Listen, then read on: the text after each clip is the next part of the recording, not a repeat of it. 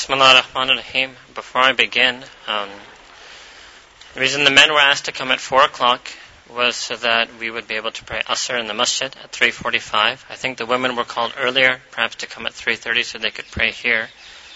So if there is anyone who still needs to pray Asr, they should feel free to go ahead and do so. Uh, if you pray Asr within its proper time, it will benefit you much, much more than listening to any words this humble one has to offer. So without any hesitation or without any awkwardness, anybody who still needs to pray Asr should go ahead and do so. But that is why we're starting at 4. The men were told to come at 4 so we could pray in the masjid. And the women, I think, were told to come earlier so they would be able to pray over here.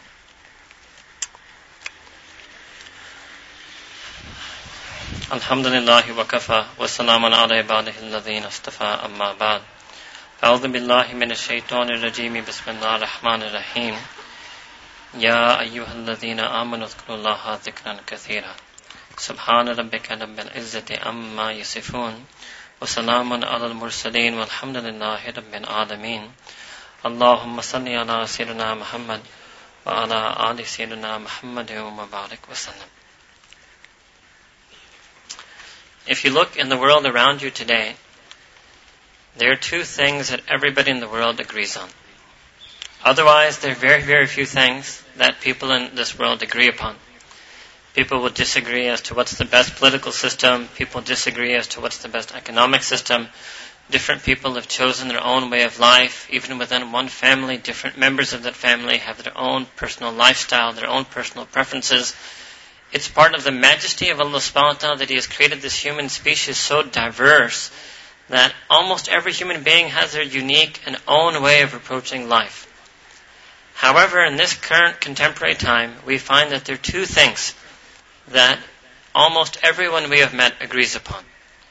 I'm not going to talk about the first one today. I'm going to talk about the second one, but I'll mention both of them to you. The first thing is that everybody in the world agrees that in the world that we live in, whether it's globally, whether it's nationally, whether it's locally, we live in an age of fasad and fitna. That there are problems in the world, there are problems in Pakistan. There are problems in Lahore. There's problems in defense. There are problems at LUMS. There are problems everywhere. Every country you go in the world, everybody will tell you at a global level, a national level, a local level, peace, law, order, these things are either entirely absent or severely deficient. That is a whole separate topic, perhaps for another time. The second thing that almost everyone agrees with is at an individual level, the vast majority of us, and now specifically I'm talking to Muslims, the vast majority of believers, despite that we are people of Iman, people of Islam, we have an anxiety in our heart. We live in a state of worry, a state of tension, a state of anxiety, a state of depression. There's a state of unhappiness. You read it on people's faces, you see it on the young man's face, you see it on the old man's face. They'll be sitting in front of you, but they'll be processing all types of thoughts of their worries, their preoccupations. Very, very few Muslims have actually successfully gotten what we call itminani qalb, which is peace and tranquility or serenity in the heart. Now that actually is shocking. That's like somebody telling me that 99% of students at LUMS do not get a good education. I say if 99% of the students are not getting a good education, this entire institution has failed. And the students who are studying there have failed in their mission. At the same time, we're saying 99% of Muslims do not have itminan qalb. 99% of the mu'mineen do not have itminan qalb. It can't be a failure of Islam. It can't be a failure of Iman. It means that there's some shortcoming on our part. Either some misunderstanding about the religion, some misunderstanding about our relationship with Allah subhanahu wa ta'ala. Or perhaps we've understood it correctly, but we haven't been able to bring ourselves to follow and implement that which we have correctly understood. The best of Muslims today in Lahore are those who have successfully compartmentalized their deen. They might be very good for five times a day for five minutes. They might be very good for a couple of days a month. They might be very good for a few days or a month out of the year. But if you look at the rest of their life, the deen of Allah subhanahu wa ta'ala is not permeated in their life. until and unless the deen of Allah subhanahu wa ta'ala, the Quran, Sunnah and Sharia enters each and every aspect of our life, we won't find itminan. Because there's no such thing as being 90% at peace. There's no such thing as being 95% at peace. Itminan, salam, and sukoon. Serenity, peace, and tranquility are things that are all or nothing. Either you have it 100%, and then you can be in any situation. There will be adversity, there will be difficulty, there will be trials, there will be tests, there will be tribulation. Outside there will be a storm, but inside your heart will be at peace. But if you don't have it 100%, then outside there can be a slight test, a small difficulty, a small tribulation, and the storm will rule over in your heart. So what we're going to look at today is try to understand, first of all, the power of Islam. And what Allah subhanahu wa ta'ala has put in this deen of Islam that enables people to reach this incredible state called itminan. Many of you have heard this verse repeated often in Salah because it's in the 30th juz. Ya ayyatuhan nafsul mutma'inna. That oh, that person, that soul which has become serene. Nafsul mutma'inna. Irji'i ila rabbika radiyatan maradiyya. That return to your Lord, number one, radiyatan, in a state that you are pleased with Allah.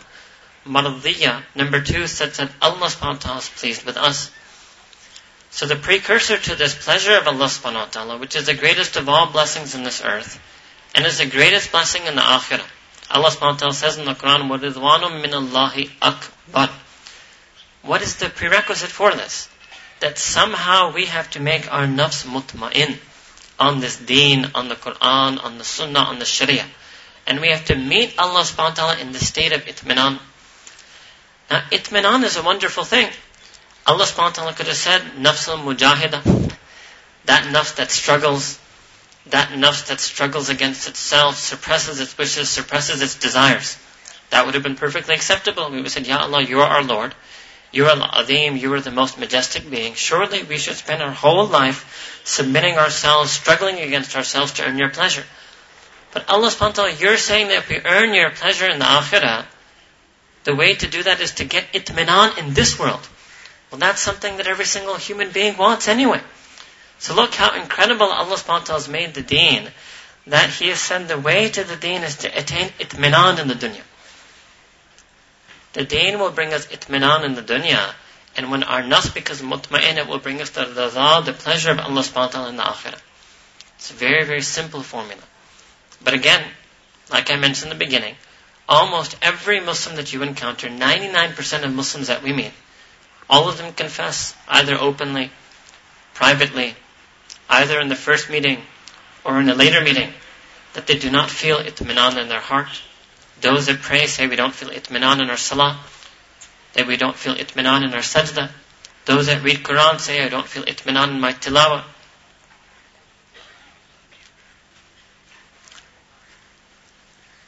What's missing in our lives is something called barakah. Barakah is blessing from Allah subhanahu wa ta'ala. And we are amongst those people who have voluntarily chosen to lead a barakah free life. We are amongst those Muslims who have somehow imagined that we are mustaghni, that we don't need Allah subhanahu wa ta'ala in our life. Therefore, we remove the commandments of Allah from our life, from our homes, from our business, from our workplace, from our eating, from our dressing, from our walking, from our talking, from the way we deal with our families, the way we deal with our spouses, the way we deal with our children, the way we deal with our parents. Allah subhanahu wa ta'ala is not part of the equation that any human being who voluntarily removes Allah from the equation has voluntarily chosen to lead a barakah-free life. And when we lead a barakah-free life, then there's absolutely no way that we can have itminan in that life. So I'm going to read in front of you a passage of the Quran al-Karim. Three or four lines. That is going to, inshallah ta'ala, impress upon you the incredible power Allah subhanahu wa ta'ala has put in the deen and the incredible mercy and grace Allah subhanahu wa ta'ala wishes to bestow amongst the believers. So this verse is Surah Al-Ahzab, which is Surah number 33. I'm going to read to you verse number, well, I'm going to start at verse number 41, and I'll probably go on for about three or four verses. أعوذ بالله من الشيطان الرجيم بسم الله الرحمن الرحيم يا أيها الذين آمنوا اذكروا الله ذكرا كثيرا وسبحوه بكرة وأصيلا. هو الذي يصلي عليكم وملائكته ليخرجكم من الظلمات إلى النور وكان بالمؤمنين رحيما. تحيتهم يوم يلقون يلقونه سلام وأعد لهم أجرا كريما. يا أيها الذين آمنوا O you who believe O you have taken that first step and professed the Shahada, have recited the kalima with your tongue, and have had one foot has entered this infinite world called Iman. Ya ayyuhalladina amanu. Those who wish to aspire to enter the world of Iman completely. Those who want not just their tongues but their hearts to become drenched in what it means to have Iman in Allah subhanahu wa ta'ala. Ya ayyuhalladina amanu. Those who are addressed today in the Quran al-Kareem as the people of Iman. Those who wish to be raised on the day of judgment as alladina amanu. Those who wish on that day when a crier calls out, Ya ayyuhalladhina amanu, that they will be able to respond to this call on that day. It's a challenge from Allah subhanahu wa ta'ala to respond to this call on this day in this world. Uthkurullah. Remember Allah subhanahu wa ta'ala. Bring Allah subhanahu wa ta'ala back into our lives. Make Allah subhanahu wa ta'ala the be all and end all of our life. Make Allah subhanahu wa ta'ala the most beloved being to us who we should love more than anything or anyone or any ideology in the world. That remember Allah subhanahu wa ta'ala abundantly. It's the only single attribute in the whole Quran where Allah subhanahu wa ta'ala has used this adjective kathir. Sabr has been commanded. Allah did not say have abundant sabr. Tawakkul has been commanded. Allah did not say the word kathir. In fact, there's a long verse in the Quran al-Kareem where Allah subhanahu wa ta'ala mentions the different attributes of the believers. Wal-qanitin, wal-qanitat. And then when Allah subhanahu wa ta'ala ends, at the end of this verse, وَالذَّاكِرِينَ اللَّهَ كَثِيرًا وَالذَّاكِرَاتِ And those male believers who remember Allah subhanahu wa ta'ala abundantly, and the female believers. So it means that doing zikr of Allah subhanahu wa ta'ala, being aware of Him, and I'm speaking of zikr in the most umum or the most generic in general sense. Simply to be aware of Allah subhanahu wa ta'ala, to be conscious of Allah subhanahu wa ta'ala at all times. To do that a little bit is not going to be sufficient. Allah subhanahu wa ta'ala says it has to be done kathir. In fact, another verse of the Quran, when Allah subhanahu wa ta'ala describes the munafiq, when Allah subhanahu wa ta'ala describes the munafiqeen, the hypocrites, one of the attributes He mentions is وَلَا يَذْكُرُونَ اللَّهَ إِلَّا قَلِيلًا and they do not remember Allah subhanahu wa ta'ala illa qalil. They do remember Him, but qalil. Allahu Akbar. Allah subhanahu wa ta'ala, you've mentioned this as one of the alamat of the munafiqeen, as one of the signs of the hypocrites. That they do remember you, but they remember you a little bit. Maybe five times a day for five minutes each. Maybe every now and then once a month. Maybe every now and then once a Sunday, once a week. لا يذكرون الله إلا قليلا so the word qalil and kathir, both of them, either one, let alone both, have only come for one attribute in the whole Quran, and that is dhikr. And Allah has made it clear that those who remember Him qalil are amongst the munafiqeen. And those who remember Him kathiran, abundantly, excessively, those are the people who are true, not the awliya Allah, not the muttaqeen, alladhina amanu, the bare basic level which all of us aspire to. All of us, in fact, identify ourselves as mu'mineen. But it's not sufficient to merely identify ourselves as mu'mineen. We have to adorn ourselves with the sifat of the mu'mineen that Allah subhanahu wa ta'ala has mentioned in the Quran. يا أيها الذين آمنوا اذكروا الله ذكرا كثيرا وسبحوه بكرة وأصيلا and that you should make tasbih, you should glorify Allah subhanahu wa ta'ala morning and evening. This can be taken to mean formal prayer. It's an Arabic idiom that when something is mentioned morning and evening, it means that this should become part of your daily routine. You have it in Urdu, मैं सुबह शाम ye करता हूँ सुबह शाम मेरा मामूल है कि मैं ये करता हूँ right so morning and evening means it should become something that is regularized something that we do on a daily basis for every day of our life now it should be enough Allah subhanahu wa ta'ala should have stopped right here obviously Allah subhanahu wa ta'ala if there's anything any being any concept any thought that is worthy of being our madhkur, of being the object of our remembrance, obviously it's you, subhanahu wa ta'ala. You should be our madhkur. It makes absolute sense. We don't need any additional incentive to make dhikr of you. However, what does Allah subhanahu wa ta'ala say? Huwa. Allah subhanahu wa ta'ala is that being.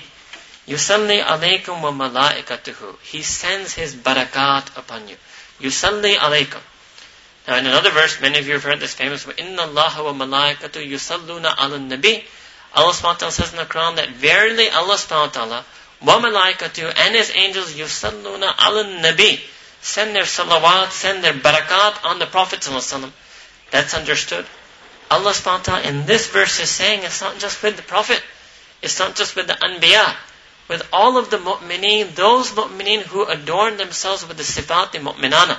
Those mu'mineen who become amongst the mutawakkilin, amongst the sabirin, amongst the muttaqeen, and amongst the zakirin Allah kathira.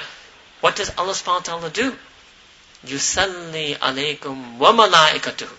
That Allah subhanahu wa ta'ala himself, number one, sends his salawat, sends his barakat upon you.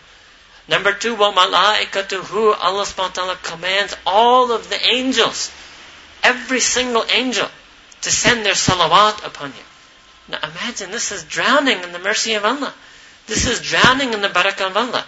How can, what is the state of that heart of a believer who doesn't feel this? It's like having an antenna that receives no signal. Almost everybody, I'm sure, has at least one cell phone. Many of us have several. Think how bad we feel when those bars go down to just one or two. We're not able to communicate with the other person. We miss certain words.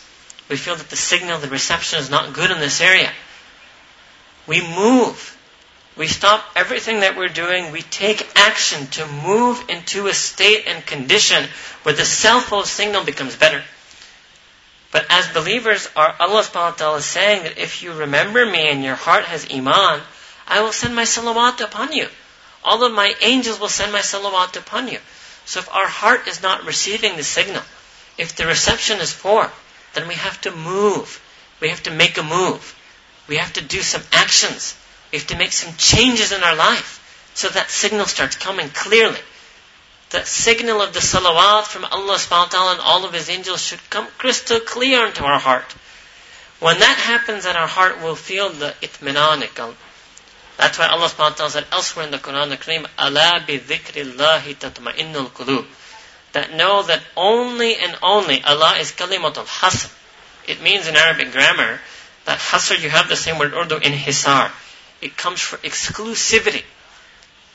Allah bi dhikrillahi tatma'innul qulub means that only and only in the remembrance of Allah subhanahu wa ta'ala bi dhikrillah tatma'innul qulub will the hearts find peace, tranquility, and serenity. Allah subhanahu wa ta'ala has written a golden rule in the Quran. What our problem is that we try to find itminan in other places. This is what we call in, in, in istilah, it's a particular term, that there's one thing called itminani hakiki. That is what Allah subhanahu wa ta'ala has mentioned. That will be true itminan, bidhikrillah. And the second is there's something called itminan majazi. You can sit in the front row and आप में से एक, एक इधर भी आ जाए इधर आ जाए कम से कम पांच लोग की जगह ओ नहीं आप आप ये लेने आप इसके उधर रख लें जमीन के साथ So there are two types of things, itminan hakiki and itminan majazi. Itminan majazi, majaz in Arabic means false. In poetry, it's used for metaphor, for allegory, which means illusion. Itminan majazi means that Allah subhanahu said, Itminan lies in my remembrance. But a believer seeks itminan somewhere else. Some of us seek itminan in music. Some of us seek itminan in movies. Some of us seek itminan in reading novels. Some of us seek itminan in one another, in friendships. Some of us seek itminan in hunting. Some of us seek itminan in fishing different things. Some of these that I mentioned are halal, some are haram. But a person is trying to look for itminan in a place where Allah subhanahu wa ta'ala said you will never find it. Because Allah is kalimatul hasr. Exclusively, only and only you'll find itminan here in the remembrance of Allah. So I'll give you an example of a student. Now, irrespective, because that's a separate discussion, again, perhaps for a separate time, whether it's even permissible to watch a movie. You will find the student is sad in the dorm room in the evening. They'll put a movie on. They'll watch that movie for two hours. That movie does not bring them itminan, that movie brings them an escape. The proof for this is the second the movie ends, they feel sad again. They feel depressed again. So it means that the movie was not a cure. The movie was not a source of itminan. The movie was a distraction from our depression. The movie was an escape from our real life. We watched that movie for two whole hours, and whatever itminan that was generated from that movie didn't even last two minutes. The second it's over, all of it comes back. The deen of Allah subhanahu wa ta'ala, you engage in the worship and remembrance of Allah subhanahu wa ta'ala for 20 minutes. The itminan that is generated from those 20 minutes will last you the whole day. That's barakah. The blessings from Allah subhanahu wa ta'ala.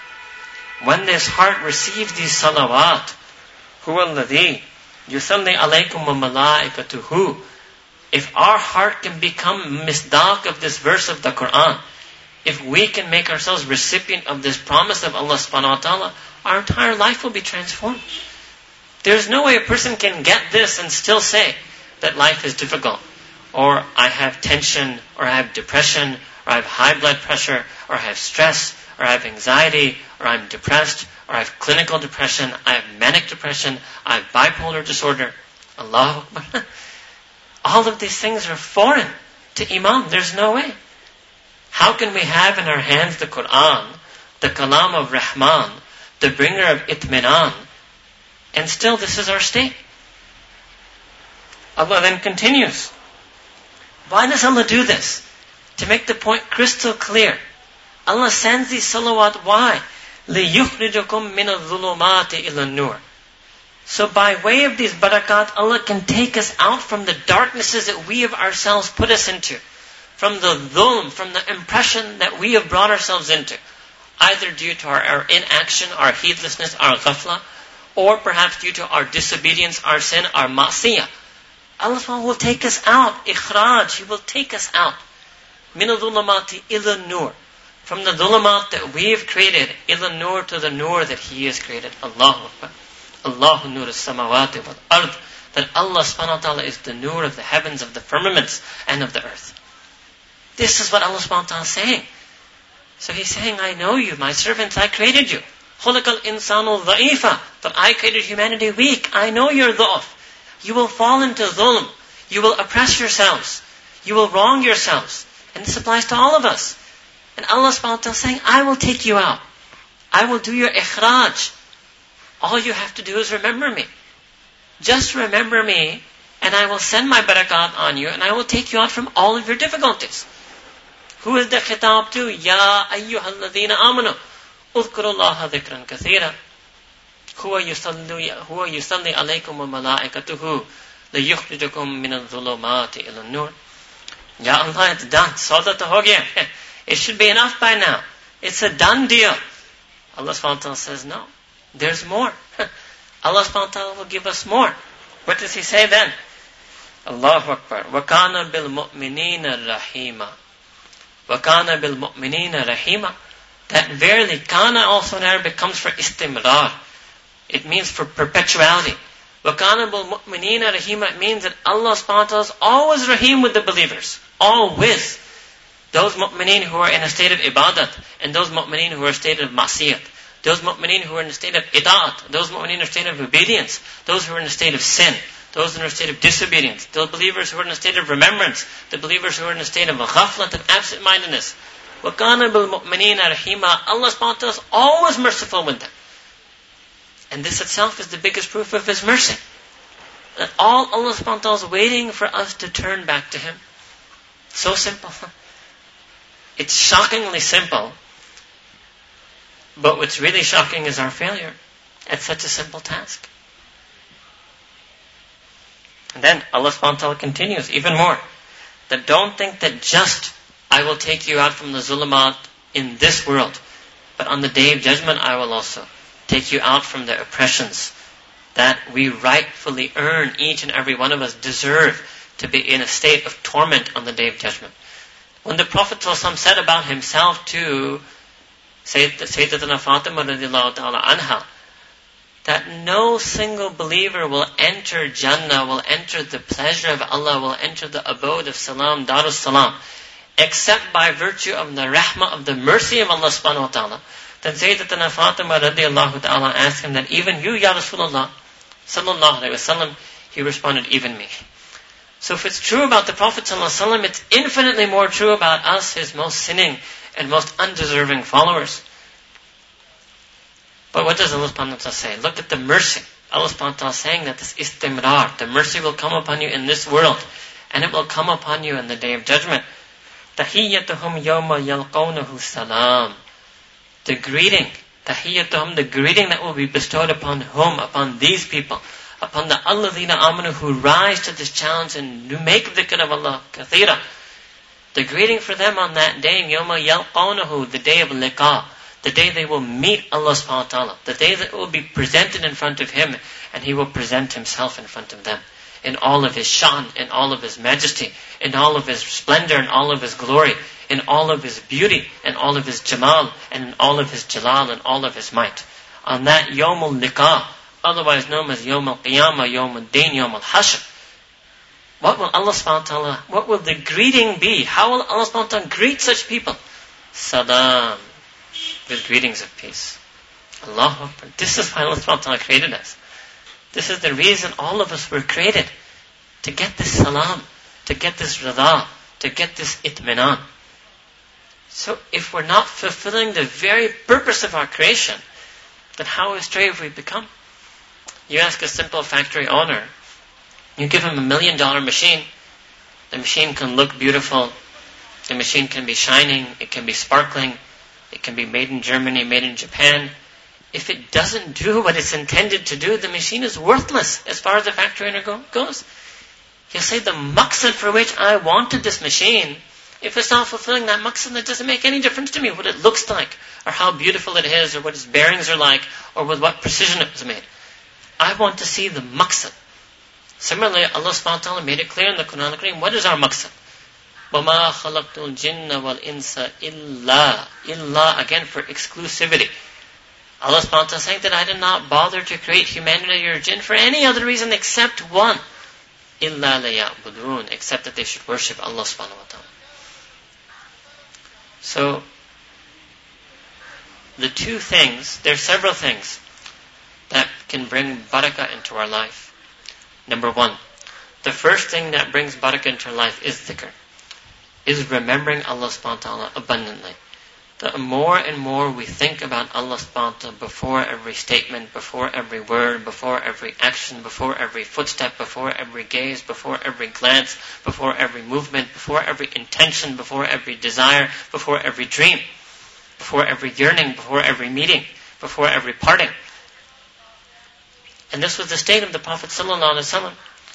Many of us have heard of these du'as known as masnoon du'as. Du'as that Rasulullah ﷺ recited on every occasion. Dressing, undressing, entering masjid, leaving masjid, eating, after eating, sleeping, waking, almost every single thing. Now the Prophet ﷺ did not recite these du'as because they were sunnah. The Prophet ﷺ recited these du'as because his heart was in a state of dhikr every single moment. And those were just occasional manifestations of, on his tongue of the perpetual state of his heart. Now we have to work this process backward. That we first make this dhikr on our tongue, we recite these sunnah du'as, and when we sprinkle our day and night with the remembrance of Allah subhanahu wa ta'ala through these adiyah, through these different supplications, our intention should be that Allah subhanahu wa ta'ala, what we really want, if we want that perpetual remembrance in the heart that the Prophet had of you. Because that was the state when he ate. When me and you eat a five course meal, half the time we forget to say Alhamdulillah. And when the Prophet ate once every three days, a hardened barley bread with a very thin gravy, from the depth of his heart he would say Alhamdulillah. When you study the hadith, may Allah Ta'ala give all of us the ability to read and study the noble life, seerah of our beloved Messenger Sallallahu to read his shama'il, his attributes, and to study the ahadith and mubarakah, to study his teachings, his actions, his sayings. When you read that, the picture that you get is whenever the Prophet used to say, Alhamdulillah, his kayfiyat, his feeling in his heart was as if Allah subhanahu had hand fed him that meal. That's how much praise, how much thankfulness, how much shukr the Prophet used to have. The best of us recite Alhamdulillah with our tongue, we don't even feel it with our heart. The purpose of reciting it with our tongue is to feel it in our heart, to exist in a state of hamd, to exist in a state of shukr. So the more and more we remember Allah subhanahu wa ta'ala, the more and more Allah ta'ala puts barakah into our life. I'll give you another example that many people perhaps from this society will be able to understand, is that there are two words in Arabic. One is called, and you have the same two words in Urdu. In fact, I'll just say it in Urdu. One is kasrat, and one is barakat. One is kathrat, abundance, and the second is barakah, to have something with blessing. A lot of the people who are worried today are worried because of rizq. And they're worried because they want to get abundant rizq. They're looking for kasrat. When they find that kasrat, it doesn't benefit them. Somebody's earning 40,000 rupees a month. He thinks that, look, my need is 50. So if only I could make 10,000 more, he starts making 50. Allah Ta'ala increases his needs to 60. He starts making 60, Allah Ta'ala increases his needs to 70. He becomes a big factor owner. He has 10, 20, 50 lakh, uh, millions of debt on him. I've met people who apparently are extremely wealthy, but they're extremely worried in their heart. And one gets confused that why would you be worried, at least from this side? You might be worried for many other reasons, but why are you worried about money? They say we have millions, we have thousands, but we owe in the millions. And day and night their worry is how to earn, how to get themselves out of those debts, how to meet that payment. Or they'll give somebody money and somebody will deceive them, somebody will cheat them, they will lose their money. They will make a bad investment. Their day and night is spent thinking about kasrat. Then there's another group of people who do do kasb halal. They make use of the asbab. They do whatever they can to earn rizq and halal and tayyiba, to earn the most lawful and purest forms of wealth. At the end of that effort, both are doing effort. At the end of the effort, their eyes are not on kasrat, their eyes are on Allah to put the barakat then they're in a state of itminan. And Allah Ta'ala put so much barakah in their life. A security guard at Lums makes 7,000 rupees a month. Your own drivers and khadims and khadimas make six, seven, eight thousand rupees a month. They have two, three, four, five children. Have you ever done the math? Have you ever wondered that how is it that they're able to survive? You'll never be able to do the math. You'll never be able to understand mathematically how a person with four children can survive on 7,000 rupees a month. Even if you make him just eat dal every day for his whole life, you still won't be able to do the math. There's something called barakah. Right? And Allah subhanahu wa ta'ala is with them. Inna allaha ma'as If they have sabr, if they have tawakkul, it doesn't mean, don't in any way get me wrong, sabr and tawakkul does not mean leaving the asbab. They work hard for their living. They work longer hours than me and you do. But at the end of the day, their gaze is upon Allah subhanahu wa ta'ala. They have sabr, they're patient, they're pleased with Allah. What were the two conditions for itminan? Radiyatam mardiyya. So for those who came late, one of the verses we recited in the beginning, which all of you know, Ya ayyatuhan nafsul mutmainna. Ila rabbikam illa rabbiki radiyatam mardiyya. They are radi with their Lord. That's the difference between them and us. That they are radi. They're pleased with Allah subhanahu wa ta'ala. The second they become radi, they become mardiya. Allah subhanahu wa ta'ala becomes pleased with them. The second they have sabr, inna Allah ma'as sabirin, they get the ma'iyyat of Allah subhanahu wa ta'ala. And what we're mentioning today, dhikr. Listen to another verse in the Quran al-Kareem. Allah subhanahu wa ta'ala says in the Quran, فَاذْكُرُونِي Remember me, أَذْكُرُكُمْ and I will remember you. Allahu Akbar Kabira. What more incentive in the world could anybody want to do zikr? Fadhkuruni, Allah subhanahu wa ta'ala is commanding that make dhikr of me, remember me. Ya Allah, we are your servants. It's your hukam. Obviously we should remember you. Adhkurukum, Allah is saying, I will make you my madhkur. Kama yaliku sha'nu. As befits His majesty, only Allah can know best what it means. Adhkurum, what that means, adhkurukum, that Allah remembers us, only Allah can know what that means. But only a believer can feel what that means. to feel as if you're the mazkur of Allah subhanahu wa ta'ala. Because that's what the Quran Kareem came down for. Every verse of the Quran is not some intellectual philosophy for us to read or for us to translate every month in Ramadan. No, no, no. Every verse of the Quran al Kareem is to be implemented internally, is to be felt, is to create and inspire an emotion, an emotional response to every verse. Fadkuruni adkurukum. It means that when you make dhikr, no, I've told you, adkurukum, that I will remember you. You should feel like my mudkur. Because that's the Quran al-Kareem. Allah subhanahu wa ta'ala saying His word is haq. He is al-haq and every word in the Quran al-Kareem is al-haq. How many of us can say that we felt like al-madhkur in our life? Not madhkur of mahbub in this world, not madhkur of our friends, but madhkur of Allah subhanahu wa ta'ala. That we have felt that we were the objects of Allah subhanahu wa ta'ala's remembrance. So the deen is something, Allah Akbar, the relationship between a mu'min and their Rabb is incredible. An incredibly beautiful and incredibly powerful relationship. And we've left that power untapped.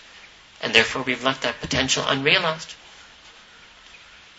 So the first thing to get barakah in our life is to make dhikr of Allah subhanahu wa ta'ala to remember Him abundantly, constantly, excessively, so that we also follow, do amal on this verse of the Quran al-Kareem, udhkurullaha dhikran kathira. The second way to get barakah in our life is to become a person of taqwa. Taqwa is the sha'an of the mu'mineen. Taqwa is the imtiyaz of the mu'mineen. Taqwa is the sha'an and imtiyaz of the deen of Islam. There's no tasawwur of iman without taqwa. There's no tasawwur of Islam without taqwa. That's why there's no Islam in a society or the state. If there's no taqwa in a society, there's no way you can have an Islamic society.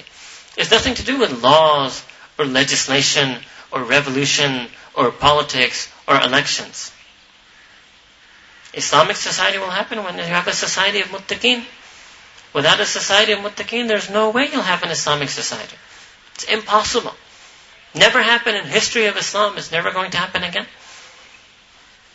Taqwa. What is taqwa? Taqwa means to love Allah subhanahu wa ta'ala as He deserves to be loved. To fear Allah subhanahu wa ta'ala as He deserves to be feared. To know Allah subhanahu wa ta'ala as He deserves to be known. And due to that love, due to that fear, due to that intimate knowledge, that ma'rifah, that yaqeen, that absolute certain faith, to abstain from all disobedience to stay away from any act of disobedience, to flee from even the smallest act of displeasure. That is taqwa. All of us can understand this very simply. That we will not go, imagine if I told you that there is a 1000 kilowatt live wire. None of you would touch it. I'd say, okay, don't touch it. This is the wire. Don't touch it. Just put your hand around it. Don't touch it. Just put your hand right here. None of you would do it. Say, put your hand here. None of you would do it. Maybe not in Pakistan, but in America, we construct wires around such places and have big yellow signs, danger, danger, high voltage wire. Don't come near this place. That's what Allah subhanahu wa ta'ala. Don't even come close to an act of disobedience. Don't even come close to an act of displeasure. Don't go to a place where there's disobedience. Don't go to a gathering in which there's displeasure. That's what taqwa means. That's what Allah wants to see. Are you willing to sacrifice for my sake? So that was the sabak of Ramadan, right? Not so long ago. Look at how quickly the barakat of Ramadan have faded on our hearts. If I mention the word Ramadan to you, you don't think it was six weeks ago. You think it was six months ago. Right? لَعَلَّكُمْ تَتَّقُونَ That was the purpose of Ramadan, to make us people of taqwa, so that taqwa would last after that month. That we would learn how to refrain from things, abstain from things, stay away from things for the sake of Allah subhanahu wa ta'ala. Now look, in the month of Ramadan, you saw everybody who, alhamdulillah, by the grace and fazl, the tawfiq, the mercy of Allah, was able to fast. You felt the barakah in that month. Everyone who fasted feels that barakah. Where does that barakah coming from? Number two, taqwa. When we become people of taqwa, Allah subhanahu showers barakah in our lives Showers blessing in our life. There is no way that the person of taqwa can be depressed or have stress or tension or anxiety. It's impossible. In fact, Allah subhanahu wa ta'ala says in the Quran al-Kareem, وَإِنْ أَوْلِيَاءَهُ إِلَّا الْمُتَّقُونَ that who else are the awliya of Allah, the intimate, beloved friends of Allah? Illal muttaqun, except for the people of taqwa. So taqwa brings a person to wilayah. Elsewhere in the Quran, Allah explains, Allah inna awliya Allahi la khawfun alayhim wa lahum yahzunun. That really the awliya of Allah are such people la khawfun alayhim. Khawf means that an, a worry from an external danger, an external threat. They have no fear from any external source. Hum yahzanun. They have no huzn. They have no inner worry. No tension, no depression, no anxiety. So it's a serious taqwa, wilayat, itminan. So taqwa is the second way to get barakat. And this is something that many of us have failed. And we haven't even made it our goal. The best of us make our, our goal to live a bare minimum Islamic life. Praying five times a day has been made the ideal of Islam. Praying five times a day is the pillar of Islam. Do any of us live in homes that just have pillars? Should I take an empty plot and construct five pillars and ask you to live there? The whole philosophy of pillar means that yes, it's essential. It's a firmament. It's a foundation. But to leave something with just pillars, even for a worldly house, you would say is unfinished. It's incomplete. In fact, you would say that what type of pillars are these that they don't have walls around them? What type of pillars are these that they don't have ceilings on top of them? What type of pillars are these that they're created to support something called iman and taqwa and they're not serving that purpose? At the very least, we should make taqwa our goal. How many of us even make this dua to Allah subhanahu wa ta'ala? Allahumma anna min al-muttaqeen. That Allah subhanahu wa ta'ala make me amongst the muttaqeen. I can't do it on my own. Allah subhanahu wa ta'ala, you make me amongst the muttaqeen. We don't even make dua for such a thing. It's the furthest thing from our minds. What's on our mind? Where are our kids going to go to school? Who is our kids going to marry? What's the next expansion we're going to have in our business? What's the next promotion I'm going to get? What's the next car I'm going to buy? When is this house going to be finished so I can make the next house? What am I'm going to eat tonight? These are our iradat. These are our tamannas. These are our yearnings, our desires. Where are those people gone who their yearning was taqwa? Allah when am I going to become a person of taqwa? When am I going to become a person of dhikr? When am I going to feel you in salah? When am I going to be tested with the opportunity of sin and pass that test? When am I going to be presented with the ability to sin and for your sake, Allah, I will forego that ability? When will that day come over me? When will that day come when I overcome my laziness? When will that day come when I become a person of discipline, a person of willpower, a person of effort, a person of struggle? It's not even in our whims and fancies anymore. However, the people who become people of taqwa, Allah Ta'ala showers their life with barakah. Barakat in the dunya as well as barakat in the deen. Both. This is the incredible nature of our Lord. This is what He's saying. He gives us the dunya and the deen. The dunya falls at the feet of a person of iman, dhikr and taqwa. Let alone what type of manazil and what type of wonderful and amazing and incredible bounties and blessings Allah subhanahu has prepared for such a person in the akhirah. This is what Allah subhanahu said, Udkulu fisilmi gafa. Enter this deen, but enter it gafa. Enter it completely. Drown yourself in this deen, then you'll enjoy it. If a person enjoys moisture, they don't just like to put their finger in the water. They don't just like to take a one minute shower. They like deep sea diving. They want to immerse themselves in the ocean. They want to swim in the deep end of the pool. They like to go underwater. They like to feel water on every single drop of their body, then they enjoy the water. Just like that, the enjoyment of the deen is going to come when we go deep. The barakat from Allah subhanahu wa ta'ala are going to come when we go deep into the deen. If we're just skimming on the surface, we have only ourselves to blame. If somebody's saying that, where are these barakat, and where's all these things, wilayat, and salawat, and barakat, and itminan, where is that? It's right here. And it's right here. You just have to dig. I'll give you an example. Mulana Rum Rahmatullah in his Masnavi coins a very beautiful example about digging. And again, this is one of our misfortunes that we have left our masters. The children, the educated person of today has read Shakespeare, they've read James Joyce, they've read Ulysses, they've read Aristotle, they've read Weber. The educated person of today has not read Rumi and not read Ghazali. He's not educated in my mind. Uneducated. Uncouth uncivilized is that person who has not read Ghazali, Shafi, and Rumi. Imam Rumi, Malana Jalaluddin Rumi, rahimahullah ta'ala, his Masnavi, gives a very beautiful example about digging. He says, when you dig, you shouldn't give up hope. You're digging for water. You should keep digging. Keep digging. You still don't find anything. Your inability to find something should just renew, should double your efforts. Then what will happen? You will eventually reach a type of soil that is slightly moist. When the soil is slightly moist, you will know that I'm getting closer to the water. When you reach the slightly moist soil, you should even again double your efforts. Then eventually you will hit a breakthrough that you will reach brackish water, soil, muddy water, brown water. Then you should continue to dig even further with even more renewed vigor, and then you will reach the source of pure water. It's the same thing. Allah subhanahu wa ta'ala entices us with the deen.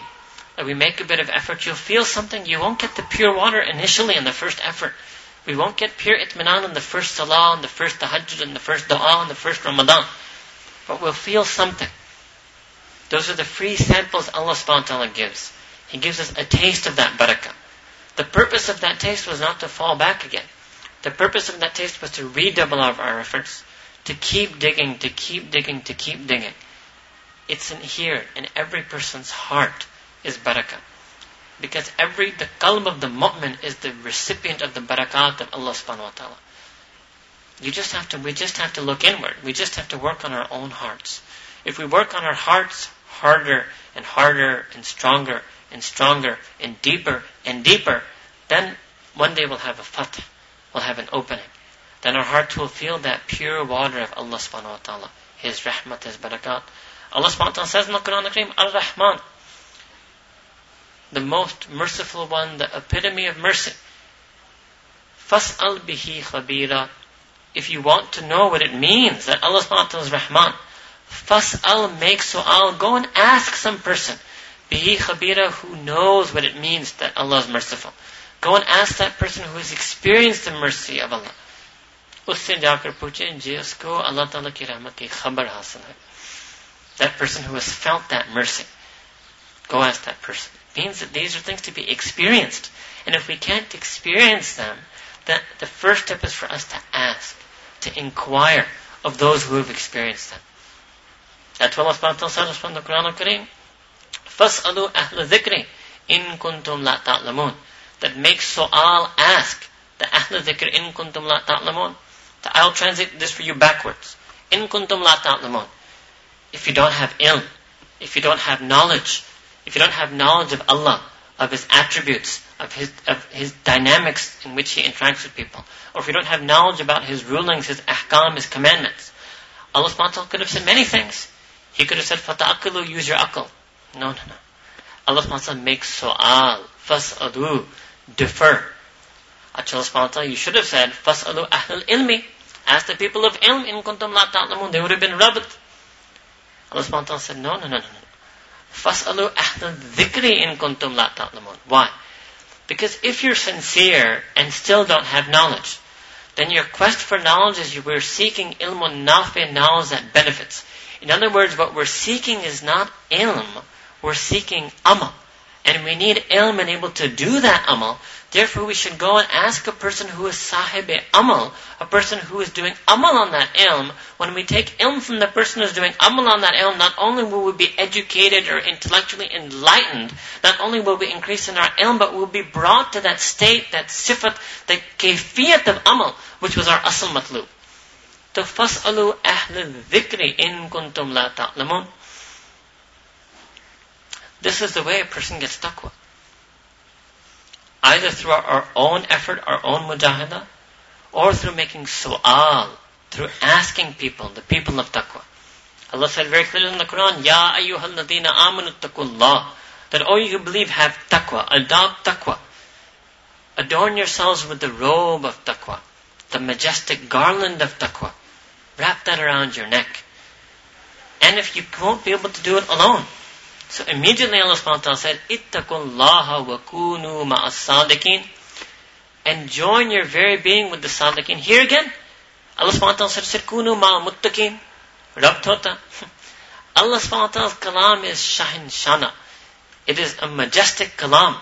If we were ever to even have the usloob, the incredible mysteries and majestic uh, ways of the Quran open in front of us. Upra upra must Right? Why is it that Allah subhanahu said, Kunu ma sandakin? You should have said Kunu ma. The hukum was given to adopt taqwa. We should join ourselves with the muttaqin. No, no. Kunu ma sadikin. Keep yourselves, join your very being with the sadikin, the people who are true. The ahl the people who are true in word and deed. That's the ultimate level of taqwa. Because when you sit with them and you don't find a disparity between their words and actions, you'll be willing to learn from them. Just being in their presence will be enough to transform you and put you in a state of taqwa. Acha Allah subhanahu wa ta'ala, you could have said, وَأَطِيُوا الصَّادِقِينَ Obey the sadiqeen. You could have said, وَاسْمَعُوا الصَّادِقِينَ Listen to the sadiqeen. Allah subhanahu wa ta'ala, you said, وَكُونُوا مَعَ الصَّادِقِينَ It's a very powerful word. Kun in Arabic, all of you know when Allah subhanahu wa ta'ala wants to create something, kun fayakun. Being it becomes, sukunu ma sadiqeen means join your very being with the sadiqeen. आप अपने आप को नथी करो सादकीन के साथ these verses are meant to be done amal upon. We have to practice these verses. Every verse that we mentioned today in this talk is something that each and every one of myself first and foremost, and all of us sitting here, the men and the women are equally addressed. So the second way to increase in our barakah is to become people of taqwa. And I just gave you two easy ways to get taqwa. To ask the people of dhikr and to keep the, keep the company of the people of sidq. Those are the Quranic prescriptions for us to increase in our taqwa. Then there are two things that keep a person, there are many other things, but because time is short, I will mention two on each side. There are two things that remove barakah from our life. Number one, ma'siyat, disobedience. Now you ask me that if a child disobeys their parent, does the parent keep giving? Does the parent shower their favors, their mercies, their graces on this child who remains in a state of disobedience? So everything, every time we disobey Allah, even the small acts of disobedience. Hafiz ibn Qayyim al-Jazir ta'ala said that don't look at how big or how small the sin is that you're about to commit. Look how big and majestic that being is against whom you're about to sin. So when we look at the shan, the azmat of Allah subhanahu wa ta'ala, then every, even the slightest act of disobedience is alim, becomes of incredible magnitude because of the being against whom we are working, the being whose commandments we are leaving. So sin, disobedience, and displeasure. All of this is ma'siyat. Leaving the commandments of Allah subhanahu wa ta'ala and leaving the sunnah of His beloved Messenger sallallahu alayhi wa. These two are the definition of sin in the deen of Islam. Ithm or dhan in Arabic. Guna in Urdu. Sin in English means to do anything that is contrary to the commandments of Allah subhanahu wa ta'ala and to do anything that is contrary to the teachings, the sunnah of Rasulullah sallallahu alaihi wasallam. All of that is sin. Second thing that removes our barakah is lack of shukr. That we become ungrateful people to Allah subhanahu wa ta'ala. We're not people of gratitude. We, we're not people who are thankful for all the things Allah subhanahu wa ta'ala has given us. Look at the word Allah subhanahu wa ta'ala used in the Quran al-Kareem when He commanded the hukum of shukr. He said, Washkuruli wa la takfurun. Washkuruli, be grateful to me. Wa la takfurun, do not adopt kufr. Now kufr literally in Arabic means to deny. So in the literal tarjama it means that acknowledge my blessings and be grateful for them. وَلَا تَكْفُرُونَ And do not deny them. But there are other words for Arabic deni- for denial, such as inkar. You have the same word in Urdu. Allah subhanahu deliberately chose to use that word, kufr, which Allah subhanahu has chosen to use that word for the ultimate denial, which is people who deny the existence of Allah. They are the kuffar. People who deny the existence of Allah Rabbul Kareem. Allah chose to word that word for people who accept the existence of Allah but deny His inamat, deny His blessings. How? By failing to do shukr of them. So if we want barakah in our life, which is much, much more valuable, much, much more beneficial than kasrat, we have to become talib barakat as opposed to talib kasrat. If we become talib barakat, we seek barakah in our life, and we make dhikr of Allah subhanahu wa ta'ala, and we become people of taqwa, and we leave all of our sins and doing anything that even has the slightest chance of displeasing Allah. We don't even go near anything that might even have the potential of displeasing Allah. This is taqwa. And finally, if we leave our ungratefulness and restore ourselves to becoming people of shukr, then we will become amongst the ibadillah. Then we will fulfill our maqsad on this earth as becoming the servants and slaves of Allah. Once we fulfill that purpose, Allah will fulfill His promise. And Allah will send His barakat, His salawat, His rahmah, His mercy, His blessings, His favors, His fuyuzat, His grace upon us and upon our hearts. And then our hearts will feel the itminan. Our hearts will feel that we are madhkur. Our hearts will feel those salawat. Our hearts will feel that rahmah. And then outside there will be a storm. Because Allah always tests, Allah always afflicts with difficulty, with trial, with tribulation. But inside we will exist in a state of itminan, and our nafs will become mutma'in. Now, our nafs will also become content with the deen. Mutma'in means to be happy to follow the deen.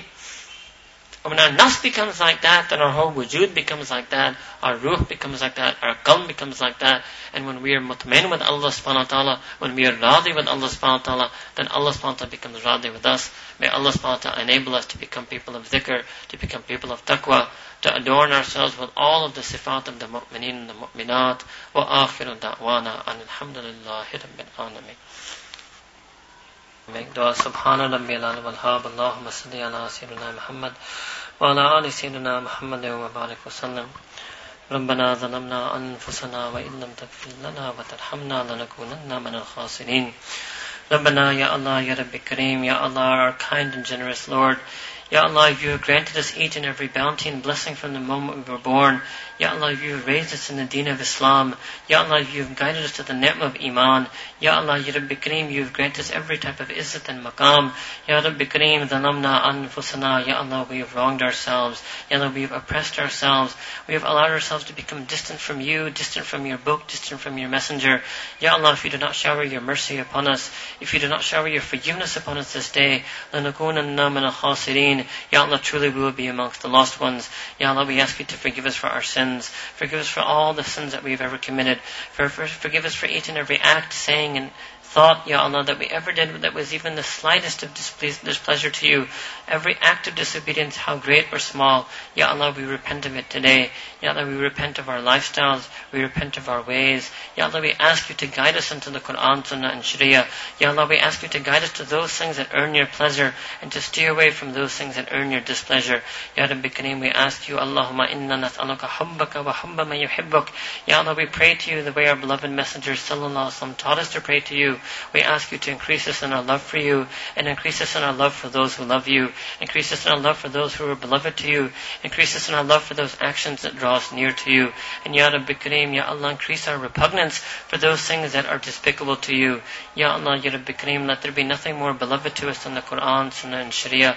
Let there be nothing more beloved to us than this deen. Ya Allah, increase us in our deen. Ya Allah, accept us for husul the deen and accept us for khidmat of the deen. Ya Allah, Ya Rabbi Kareem, give us the knowledge of the Quran Kareem. Give us knowledge of the words of the Quran, the meanings of the Quran, the explanations of the Quran, the tafsir of the Quran, the ma'ani of the Quran and the ma'arif of the Quran. But most of all, Ya Allah, make us an ashik of the Quran and make us an amil of the Quran, make us hamil of the Quran al-Kareem. And Ya Allah, grant us the ability, Ya Allah, before we die, to learn and study and implement each and every sunnah of your beloved Messenger sallallahu alaihi wasallam. Ya Allah, grace us with the ta'limat al-Nabi. Ya Allah, and adorn us with the kifiyat al-Nabi. Ya Allah, make us amongst the muttaqeen, amongst the sabirin, amongst the muhsineen, amongst the tawabin, amongst the mutawakkilin, and amongst the zakirin, Allah kathira wa zakirat. Ya Allah, Ya Rabbi Kareem. Ya Allah, each and every one of us came here seeking only your pleasure. Ya Allah, today we gathered to, today to make dua of you, to ask of you, only of you. Allahumma inni nas'aluka minka. Allahumma inni as'aluka minka anta. Ya Allah, we ask you to increase us in our ta'luq with you, in our love for you, in our fear for you, in our obedience of you, in our respect of you, in our awe of you. Ya Allah, we ask you to shower us Ya Allah, with each and every blessing that you have promised the mu'mineen, we ask you to adorn us with all of the sifat of the mu'mineen.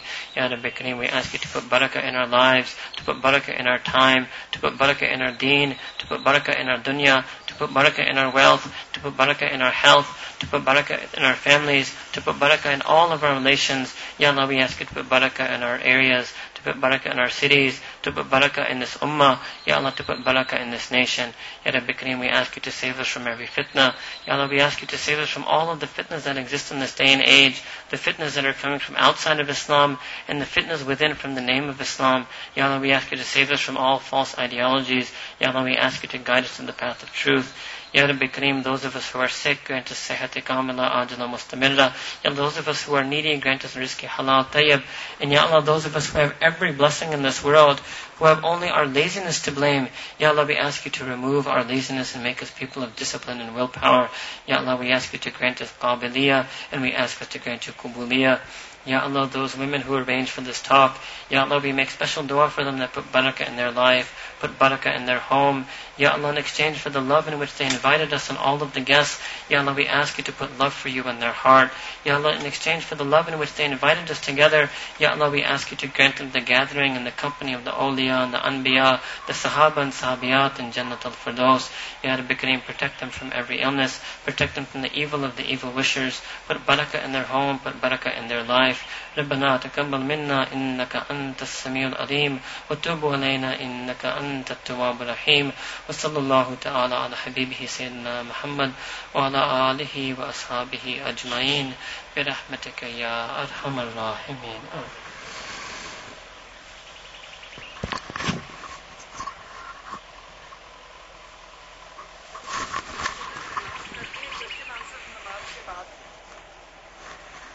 inshallah, we will have uh, another informal session after the Maghrib prayer.